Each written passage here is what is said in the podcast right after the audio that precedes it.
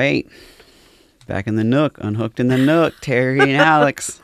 I'm loving it. I'm getting so unhooked lately. Watch out, world. Watch out. Woo. Yeah, I hear you. I don't even know what that means if I become more unhooked than I'm already. Well, I guess we're going to find out. We'll to track the progress of what unhooked looks like. We'll find the words to define it. Yeah, you might need a special channel for the show if I become too unhooked. I'm sure viewers would love watching the unhooked become unhooked. Okay, stay tuned. Right? what kind of along similar lines? Oh no. Please. Well, I uh, I did some reflecting on some recent recordings we did, Okay. and it occurred to me that I could have told you this off the air. I could have, you know, what I'm about to say. Mhm. But one, because in the spirit of being imperfect, um, going out in the world and just trying things, being human, Mhm. um, I want to continue to role model that. And so I want viewers to hear and see the adjustments we make to the podcast. Okay. All right. All right. So um, I was reflecting and I realized, you know, I started yesterday when we were doing some recordings that I began to approach it in a way that I have in previous projects with you. That uh, to pick a topic that's interesting and jump in. And while those topics were very interesting, quite loaded, I would say that we were both zapped of energy from having the awareness of how, you know, seven, almost eight billion people could potentially perceive what we're saying, you know, having that mindfulness, it, it zapped us. Um, and it was good conversation. And I think there was a lot of interesting threads that were touched. Mhm. Um, but I think I got ahead of myself. Okay. And I realized that I think the best way to continue forward, episode by episode, at this point, um, is to really kind of pull the threads out from the previous conversation and have a little bit more of a, um, not a direct shot because we don't really know what's going to come out of each episode, right? Mm-hmm. So it's more about kind of reflecting back and saying, you know, what, there's a lot left unsaid. We, we have a short amount of time to cover what's going on. So, what are the things that the paths that are really pulling us into the next conversation that need to be addressed?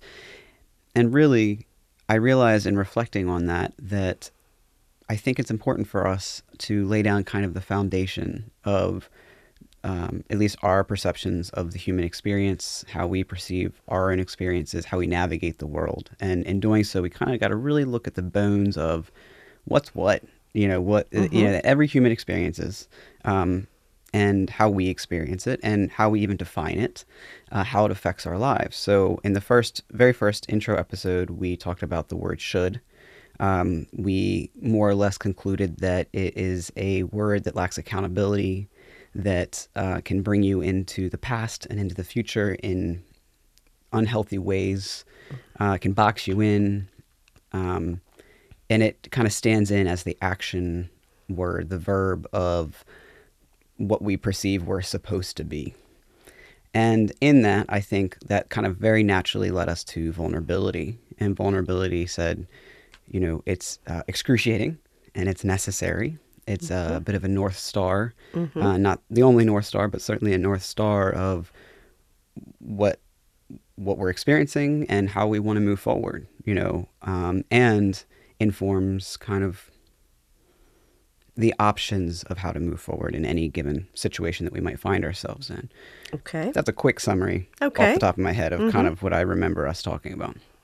So I felt like the natural lead in to the next conversation was about fear. Um, so if you don't mind telling me a story um, that uh, really exemplified a feeling of fear. Um, however, I would like to stay away from um, physical implications. Not to say that that can't be a part of it. I just don't need a story where we've talked about the baseball flying at your face. We don't need that, you know, that that was the primary fear. Now, you could say you were afraid in a workplace situation, and the fear, there could be a physical outcome of, well, then I don't have my financial income, and that will affect me physically. But that's a kind of a s- secondary to that situation. So, is there a story that you're willing to tell anywhere from youth? Maybe you're, uh, you know, feeling the first fear, or um, when the reality of what fear meant to you became kind of crystallized or just something that's kind of visceral that you know when i'm talking about this you like can't help but keep thinking about this specific story something about fear where its physical outcomes were secondary or non-existent in the situation Wow. Yeah, that's a lot to uh, process for me because it once again it's going to be how we define things, how we define fear. mm-hmm. Fear and anxiety are really uh, like so wrapped around each other in in in my life experience. So yeah, I, I can remember as a child being fearful um, when I would hear my parents arguing. Uh, you know, I, I I don't know the. Uh, I guess it was the uncertainty of what that even meant.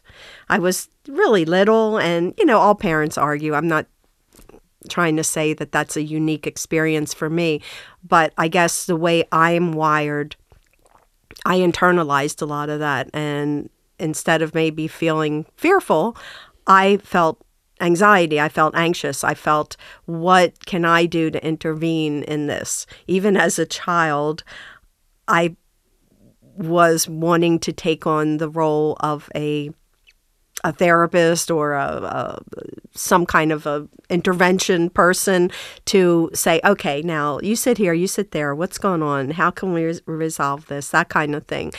I remember being wired that way as a a young child. So when you when you talk about fear for me, it's I would feel fear, but maybe not in the sense that most people would would define fear. Um, you know, and of course, then there were times where I felt the the, the literal fear. Um, I had mentioned that I had been an exchange student. I, you know, back in 1980, I I, I lived in Spain, and uh, during that time, the students went on strike. I don't remember why, but I remember not having to go to class.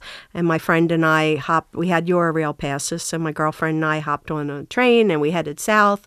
We crossed uh, over um, the Rock of Gibraltar, Gibraltar um, went into the northern tip of Africa, the Ceuta, and then we kind of traveled um, down to Morocco. And, uh, you know, we're both 20. We're not world travelers.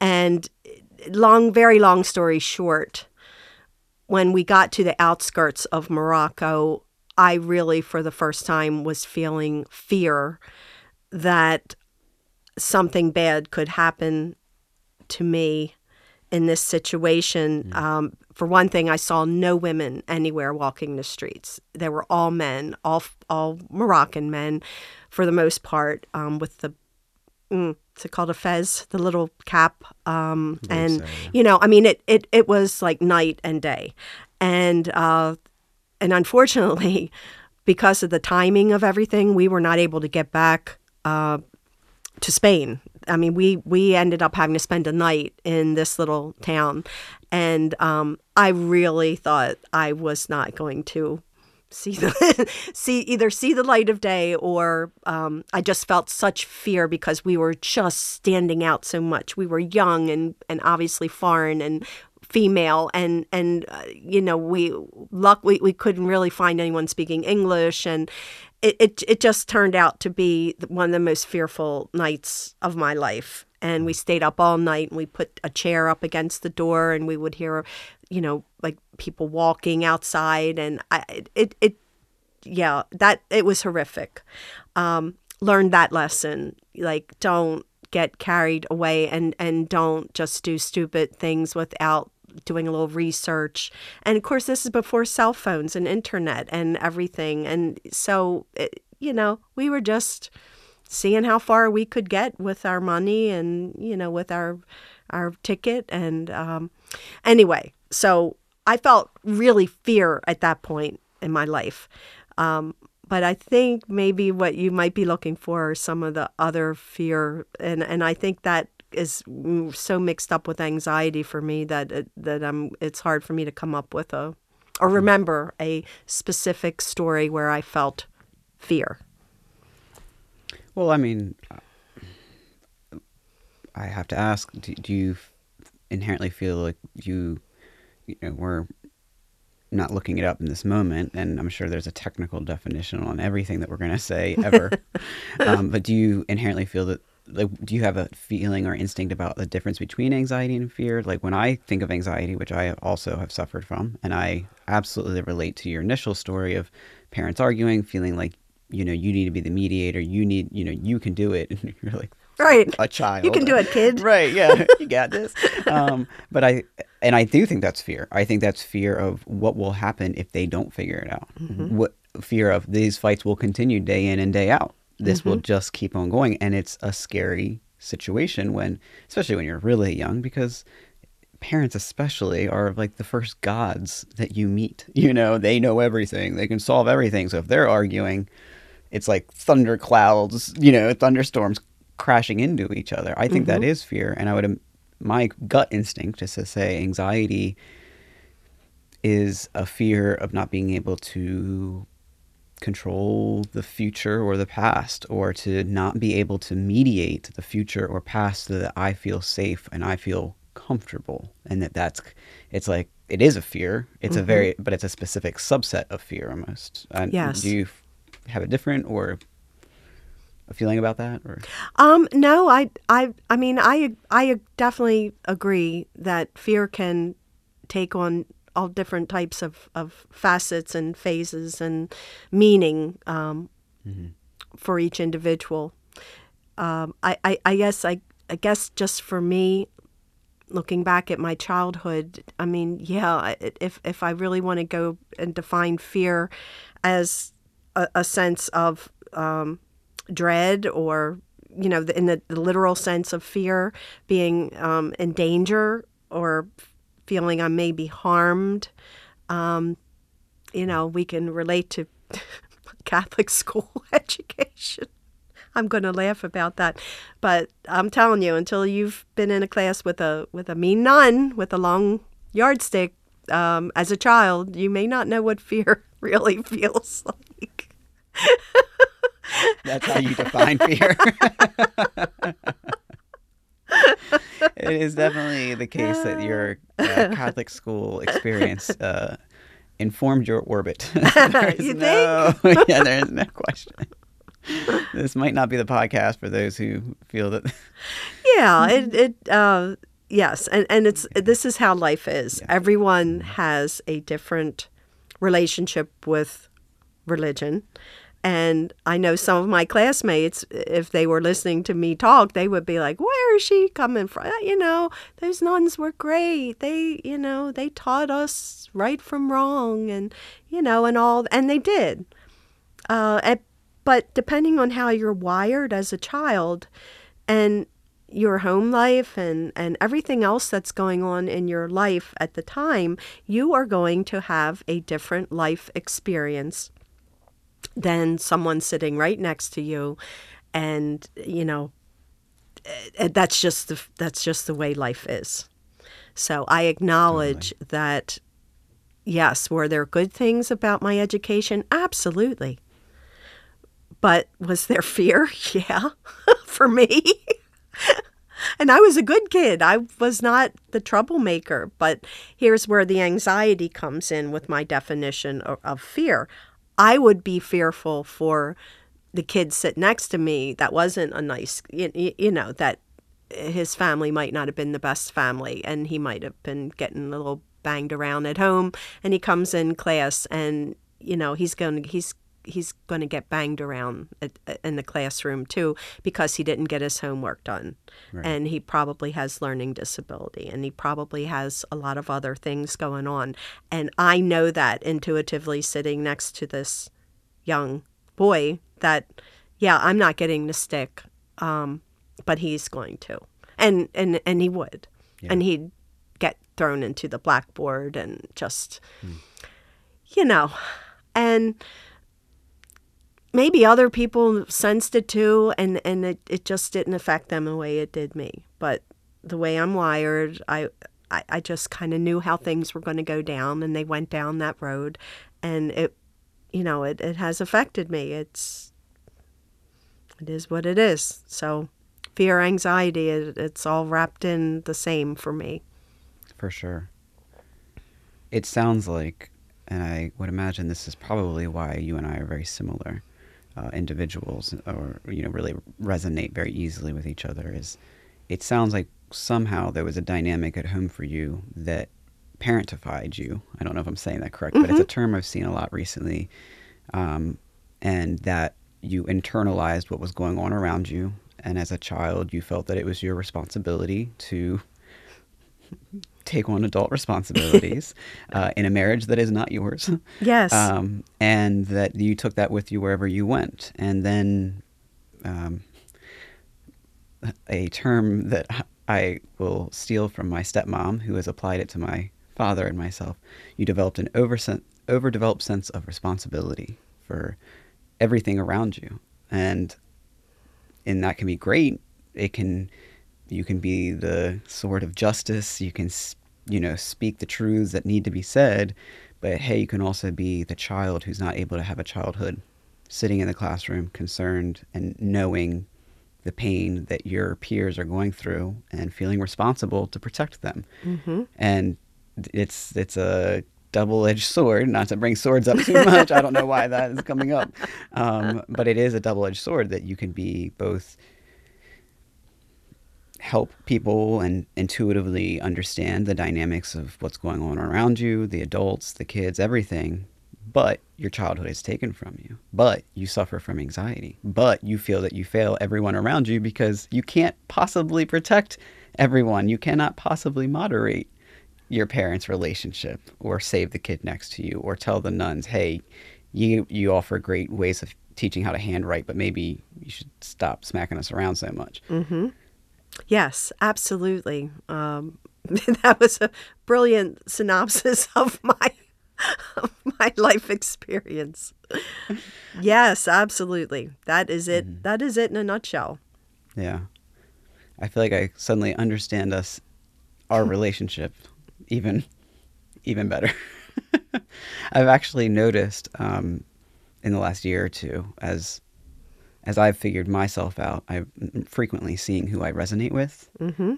and um, I am sure it'll be a topic to be covered. And I don't know if this applies to you or not, but it seems that those who um, had a parent or guardian or significant adult in their life that was likely could be diagnosed as a narcissist, I tend to resonate um, with those individuals because if you're in that situation, you then you either check out, numb out, Mm-hmm. you know, just totally disconnect, or you take responsibility or attempt to take responsibility. Um, and I feel that I have found myself really gravitating over and over and over towards individuals who have an overdeveloped sense of responsibility, who have a lot of anxiety, who internalize, and who are trying like hell to find peace within themselves. Like a lifelong pursuit, it seems like. Mm-hmm. Yeah, absolutely. I mean, you you are right on uh, about everything you just said. right on. that that is definitely my life experience. Definitely how I am wired. Yeah. Uh, definitely why things that happen to me happen the way they do. hmm Because I do. It's my nature. It is my nature to if I see wrong things or I perceive them to be wrong or I perceive someone to be weak or bullied or just needing someone, I tend to rush in like the the you know care the the the the Superman, the the care provider, the mm-hmm. caretaker, the mom, the friend, the whatever you fill in the blank, and and that seems noble and and sometimes it is, but a lot of times it isn't because it's not my job to rescue people. Uh, it's and it can hurt me ultimately because the people that I need to be with my that are true friends and you know that really need my time and attention i may be not there because i am out with other folks that i am perceiving that need me more than maybe the people that really do or the or the people in my family my my close my super close friends. It's all deep. I mean really deep. But if i take a step back and just like you did re- review where we have come from, what our childhoods, and you know what what kind of made us into the type of person that we that we both are. It, yeah, I mean, it, it's there. It's it's whether you want to read it or not. The black and white is there. It's it's we've felt that need at a very young age mm-hmm. to intervene and to do something about what we perceived as a as a situation that needed attention. And the adults were for whatever reason not giving maybe us the attention or comforting us or making us feel like hey this isn't got anything to do with you. Yeah it's one i in summing it up i feel like one of the things you're saying is you're a finite resource and there are infinite needs in the world, and we can't possibly save everyone. And that, if you're not careful, you can just find yourself being spread so thin, you're just patchwork in existence. And the people that really are your friends, your family, mm-hmm. the, that that can reciprocate that that can build me up. That yeah, they can you know yeah fill your gas tank back up mm-hmm. as well. You end up giving less to them, and there's an unfortunate, and I'm sure this will be another topic. It already is written down, but boundaries. You know, that is, I think, at the core of where we've we have in the past discussed. I don't know if on this podcast or not, but you and I have discussed about. Uh, working on our boundaries, finding our boundaries. And I think that's very intricately tied in to exactly this conversation about trying to save. I mean, I reflected recently, I was on a walk and I kind of felt this level of frustration about how when I looked at my childhood uh, in school, I often would protect the person that was being bullied, but I didn't particularly want to be friends with them. I didn't enjoy mm-hmm. their company, mm-hmm. and then I ended up getting stuck with them, and then I felt guilty because I did. I was trying to go be friends and develop a relationship with someone else, and I just felt like a piece of crap because I'm abandoning them and I need to save them, but also like I have desires and I want to go do things and and that kind of like looked back on it and was like hmm, yeah, that kind of is a simplified version of my entire experience if I were to like really distill it down. Yes, and my, my it's funny you bring that up. Me too. Mm. Would do the same thing. Mm-hmm. Right. Stand up for the whatever the yeah. child had stuttered and mm-hmm. then i was always put with the stuttering child for every project right. and that was frustrating for me yeah. i like I, I i wanted this person to be recognized and accepted mm-hmm. but i didn't want to be the permanent partner you know through my grade school years right and and then right and then it's a cycle because then you feel bad about feeling bad and you're stuck. It's like, crap.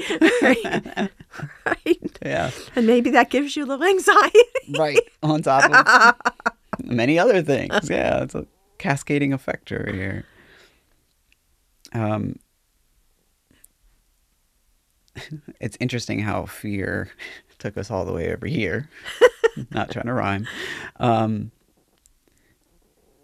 do you feel that and I know where I stand on this, but I before I put anything in your head, do you feel that there is um, that fear can, can, be a good thing? And I mean, of course, physically, if a baseball's flying at your face, mm-hmm. duck. Right.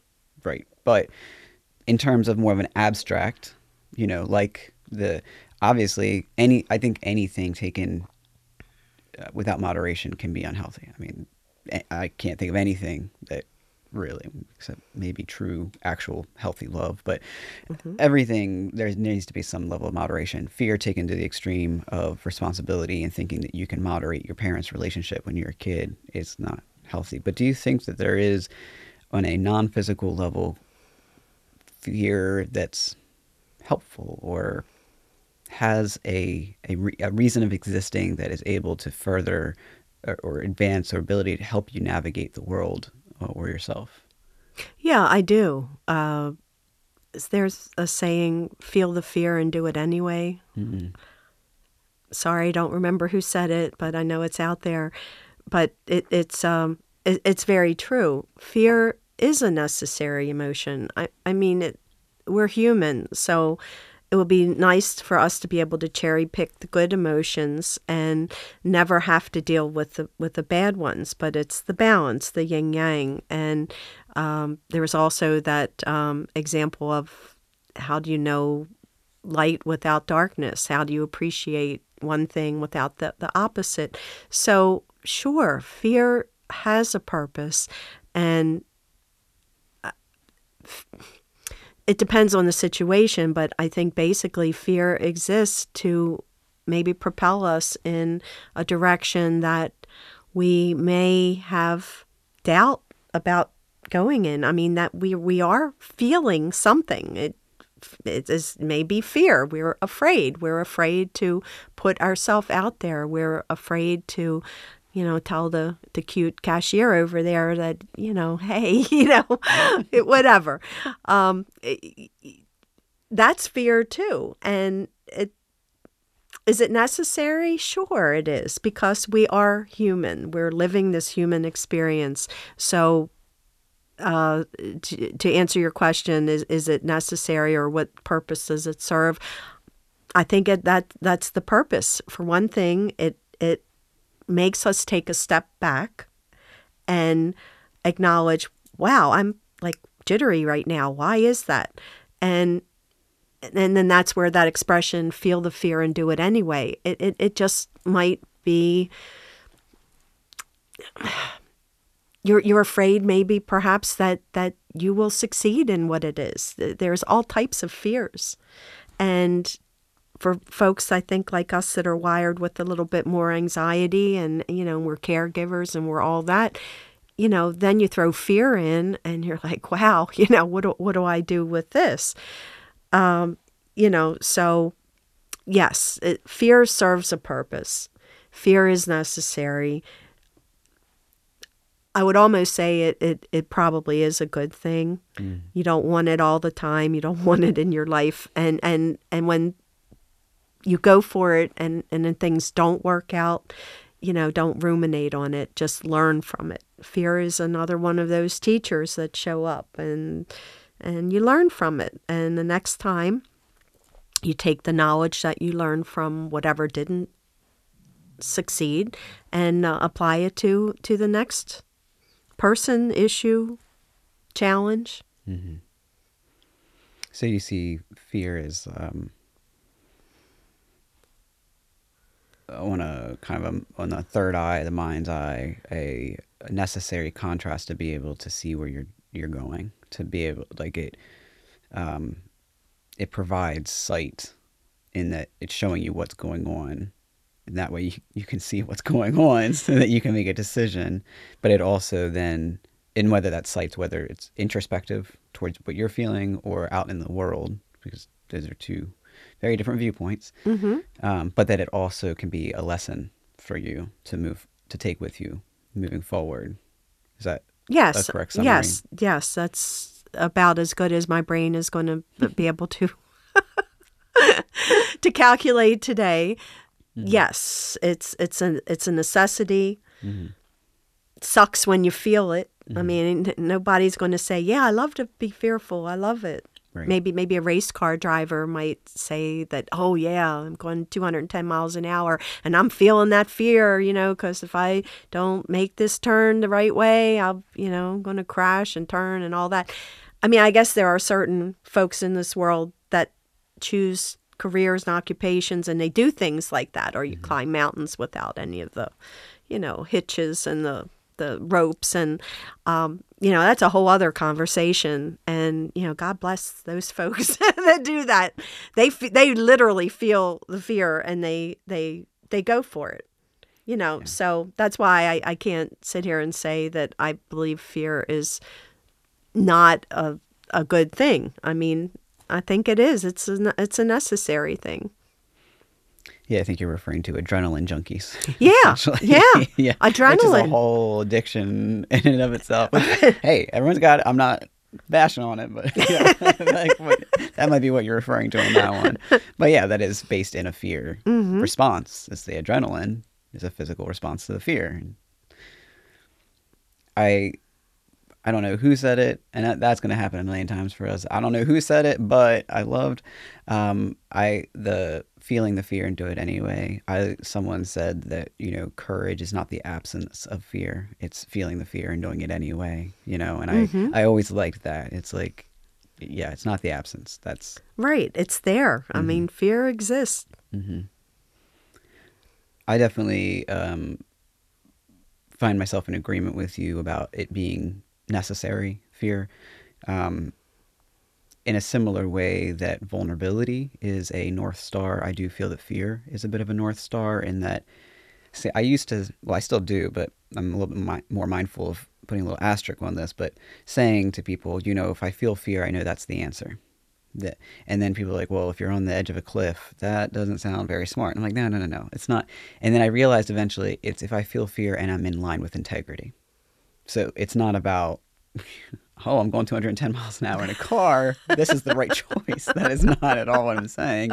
I'm saying if I'm faced with a dilemma and my integrity is in check, which I define integrity as doing the right thing, whether anyone's witnessing it or not. Um, so I like that.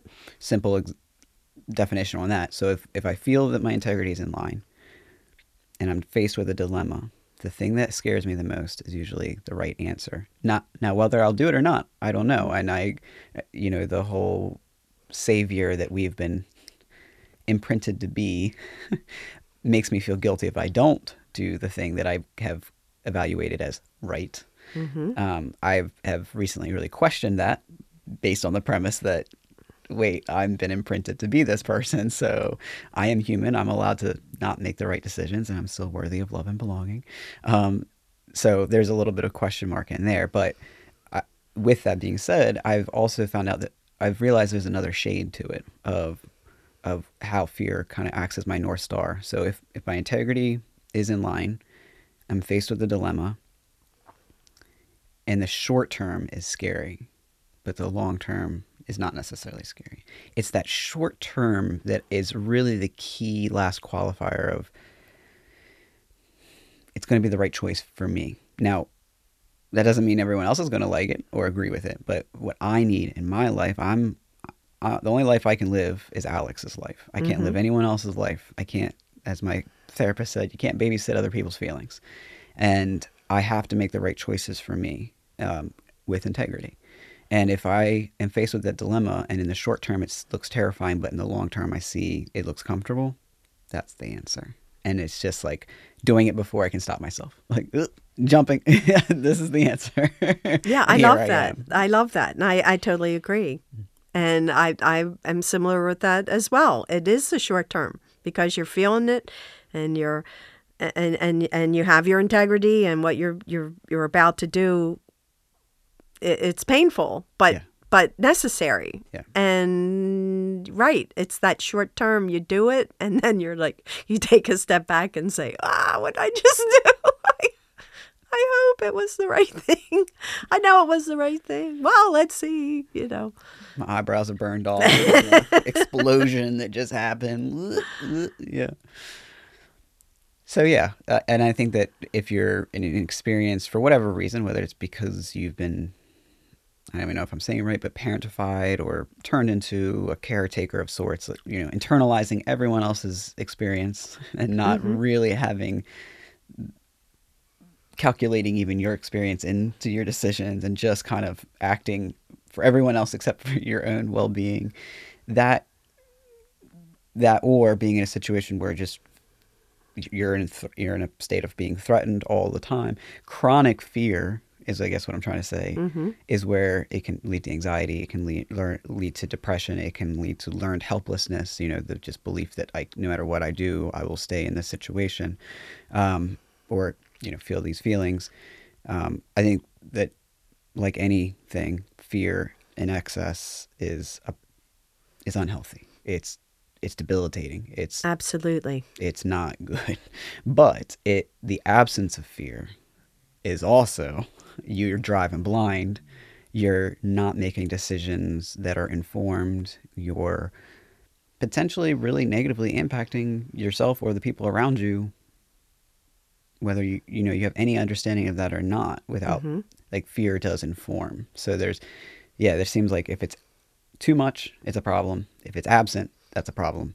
But there it is a necessary just like vulnerability. It's a necessary emotion and experience. Yes, absolutely. It's it's what we get living here on earth. Yeah. Part part of the human experience. Right? And I'm grateful for it. I am. I have to say that it, it ha- I've had too much of it in my life, but I wouldn't I don't I wouldn't want none of it Mm-hmm. either. So I'm glad that I feel I don't feel like an extreme feeling about it where I'm like just go away entirely, you know. Right. that I'm Right. recognizing the gift that it can be. Yeah. I I I'm very similar Mm-hmm. as well.